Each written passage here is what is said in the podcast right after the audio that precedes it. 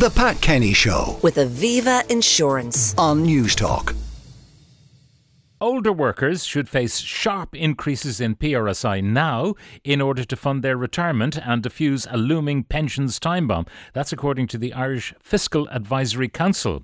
In the wake of new census data showing that the country's growing population is getting older, Sebastian Barnes, the chair of Ireland's fiscal watchdog, said large tax increases now would avoid having to levy even larger ones in the future on a smaller working population. Now, to decide whether or not this is good advice, I'm joined by two people, Research Officer with SIPTU, Michael Taft, and Chartered Accountant and Economics Commentator with The Sunday Times, Cormac Lucey. Good morning and welcome to you both. Um, Michael, I'll come to you in a moment, but first of all, Cormac, is, is he right? Is Simon Barnes right that this is the way to go? Well, he's right that there's a huge looming problem with uh, public pensions. I'm not sure he's right that this is the way to go. Uh, the, the problem is that the public pension schemes are not run like those in the private sector. So if you're in the private sector and you make a pension contribution, it gets invested, it should build up returns that should be there for you when you later retire, and you fund your pension payments out of those funds. With the P R S I system and the public sector pension schemes, they're both operated on effectively Ponzi scheme economics, where people contributing today, that money goes directly to funding the pension payments to pensioners who finished work maybe ten, twenty, thirty years ago. And that system can function as long as the, the demographic don't change very much. But the problem both of those schemes are facing now is that we're getting a rapidly older population. So people will be drawing their pensions for much longer than before. And the, the, the workforce may actually be declining. So, there, so there'll be relatively far fewer contributors compared to far more uh, okay. beneficiaries. Yeah, just, just to remind people about a Ponzi scheme, the idea that Bernie Madoff, famously running the biggest one probably ever, is that uh, you promise returns to people and uh, you give them those returns while you're recruiting new people to make investments. And once that flow of new people who are fools uh, dries up, then you can't pay the investors anymore and the whole thing collapses. So you're saying that our pension scheme is really a bit like Bernie Madoff. Yeah, and, and there are two fundamental problems with what Sebastian Barnes is saying. The first is uh, I'm not sure that what he suggests would, would even would be nearly enough to plug the gap. Uh, the second is tax cuts. We saw, you know, riots in the streets in France when he sought to, when when they to raise pension age to a level far below what we have already. So this is a complete hot potato, and one of the reasons the problem is so big is precisely because it's such a hot potato and politicians are reluctant to get yeah. their hands singed. Does it need uh, something like uh, Sláinte Care, where you got all-party agreement uh, about the direction of travel for the health service, that you really need to get everybody in, from the left, from the right, from the middle, all to agree this is a problem? It's one that no matter who's in government, they're going to have to sort out, and therefore we should get together on it rather than be sniping from either the front benches or the back benches about it. That would help. But just, I'll just give you a simple idea of the scale of the problem. There's a lot of fixation on the national debt. It is seventy-six percent of our national annual national output. If you add in the latest measures of the unfunded public sector pensions, that national debt goes from seventy-six percent of annual output to two hundred six percent. So the scale of this is absolutely vast, and the remedies, therefore, are going to have to be deeply painful. So it would be a great political achievement if what you suggest could be done, but the fact that whatever remedies are proposed are going to be so painful makes it unlikely. Okay, so politically unpalatable, maybe politically impossible, uh, Cormac. Uh, Michael Taft, Research Officer with SIPTU, uh, what do you say? Uh, regarding the uh, increase on older workers, uh, specifically older workers, to fund their pension, uh, uh, to fund their pensions, uh, we we would be uh, we would be opposed to that. There's no other system in Europe, with the exception of one, Finland, where there's an increase on older workers uh, to fund uh, fund their pensions. But then Finland has a very generous pension uh, state pension system. Uh, so there's three there's three aspects to this. One thing we do know: P R S I rates are going to have to increase. Everyone accepts that. Secondly, what we don't know is uh, uh, how much, by how much, and the level of phasing in, because we do not have a robust set of projections for the Social Insurance Fund.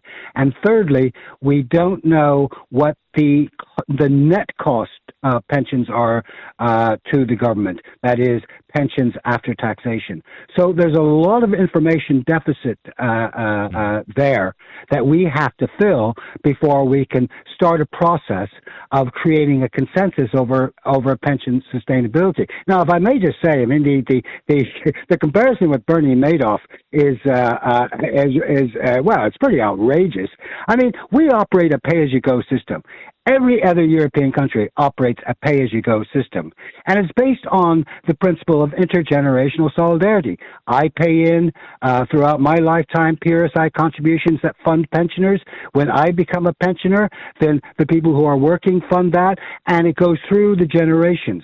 There's no, uh, uh, you know, there's no scam, there's no grift, as long as we have the right projections to ensure that the Social Insurance Fund, and that's the fund out of which contributory pensions pensions are paid. Okay, but, uh, don't, but Michael, don't have a hole. Michael, uh, you know, you've got people in the public service, some of whom have great pensions. Now, not everyone has, because it often depends on your basic income. And if you don't have a great basic income, your pension will reflect that. But there are many people with gold-plated pensions. You know, if you're a civil servant, for example, you get fifty percent of the, uh, the of your salary as a pension. If you die, your surviving partner gets half that again, and so on. They're, they're really... you know, brilliant pensions. Uh, and yet that is all paid out of current account. If you're in the private sector and you have to fund exactly the same thing, it would be unaffordable for most people, I would imagine. But the way it would be done in any event would be an investment that would grow over time. So, you know, we're not even making proper provision. The Social in- Insurance Fund is not a fund at all. It's a it's a book entry, is it not? No, is it? No, it is a fund because... No, but it doesn't exist. Uh, people, you know, there's no yes, big pot does, of money it, it, that is accruing interest, that is being invested in, you know, infrastructural development or international, on the international stock exchange. We're not doing that. No, because it's a pay-as-you-go system. But it is an actual fund, and we can actually finance that fund. We can separate it out. In fact, one of the recommendations that the Pension Commission had, and it's worth it's worth examining, is that you have within the Social Insurance Fund a special uh, pension insurance fund, so that we can track how you know how much is going in and how much is going out. But Michael, it's not it's not it's, it's not a fund. It is in current account. It goes into current account. It's paid out of current account. A fund is something that, you know, is in the corner there. You pile money into it. It works away quietly. It earns money. And in time, it pays you a dividend. That's what a fund is. This is a name for a ledger entry. That's all. It- Well, okay, we can call it a name, it's, we can call it whatever. It's a social insurance fund insofar as it's based on pay-as-you-go, which is the same system that uh, every other European country uses.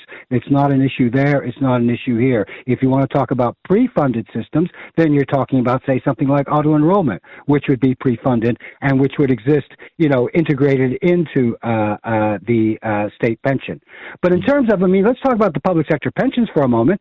Uh, okay, you can say that there's some are gold-plated, very few. I mean, there's gold-plated pensions in the private sector. But here's the point. Uh, the Department of Finance actually projected the cost specifically of public sector uh, pensions. And as a percentage of national income, they don't increase out to twenty fifty. They don't increase because, one, the system is going to change to average earnings. And secondly, uh, we're generating enough national income to keep it at that level. So we're not, the public sector pensions is not part of the issue here. It is the contributory pension, which is the issue. And what I pointed out is we don't even have a robust projection of whether we can pay for this out of the Social Insurance Fund. We have a considerable deficits. Uh, and to say that a pay-as-you-go system is a Ponzi scheme, it's just, it's just, Okay, not, Cormac. It's not correct. Cormac, it's not a Ponzi scheme. Every other country, bar Finland, has a pay-as-you-go scheme. Everything, everyone's paying everything out of current account. It's a polite public sector fiction across Europe, which allows governments and, more importantly, their civil servants to pretend that this is permissible and okay. If this were operated in the private sector, the operators would face imprisonment. So to, to sort of say pay as you go, to have a nice sticker you just put on what is generational and intergenerational obscenity, it, it's wrong. And by the way, we, we do, this is, the public sector scheme is a problem. They're, in fairness to the E U, they have forced governments now to quantify the scale of the whole, and the most recent uh, size quantification of the Irish public sector pension liability unfunded was one hundred fifty billion for twenty eighteen. Uh, so we're talking vast amounts, even if we're just looking at the public sector, never mind the main issue, which is the, the P R S I scheme. Okay, so one hundred fifty billion is the liability? Yeah, and it's three hundred thirty-five billion is the most recent estimate carried out by K P M G of the P R S I scheme deficit, and that was as of twenty fifteen. It's likely, in my opinion, that in the intervening years, these deficits have got larger rather than smaller. Yeah.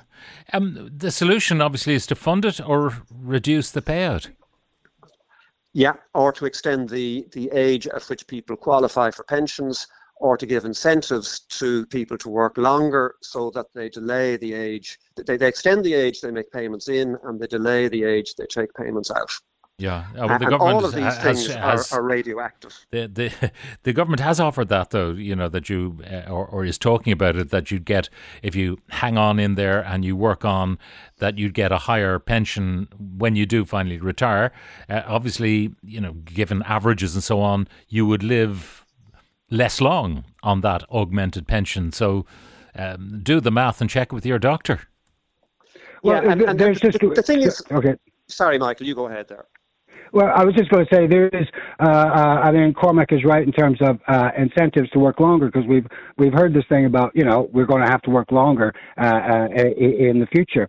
Uh, one thing that uh, a positive proposal from the pension uh, commissions is is to get rid of mandatory retirement contracts. There's a lot of people who would like to work longer today now, but they are required by their contract to retire at the age of sixty-five, or in many cases at the age of sixty-six. What should be brought in is something that actually happens in the public sector, and which many countries are introducing in Europe, and that is a right to remain in your job until the age of sixty-eight or sixty-nine or seventy. In the public sector, it's seventy.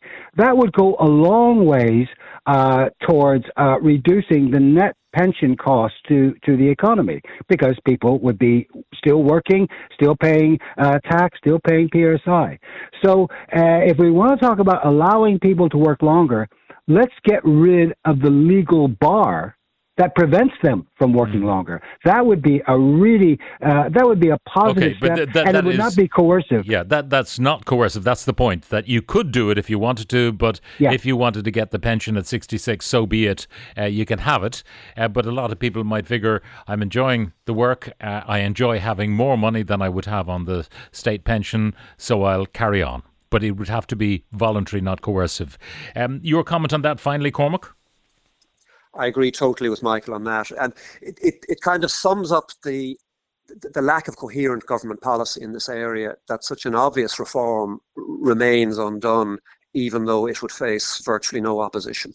All right, look, thank you both uh, very much. Michael Taft, Research Officer with SIPTU, and Cormac Lucey, Chartered Accountant and Economics Commentator with The Sunday Times. The Pat Kenny Show with Aviva Insurance on News Talk.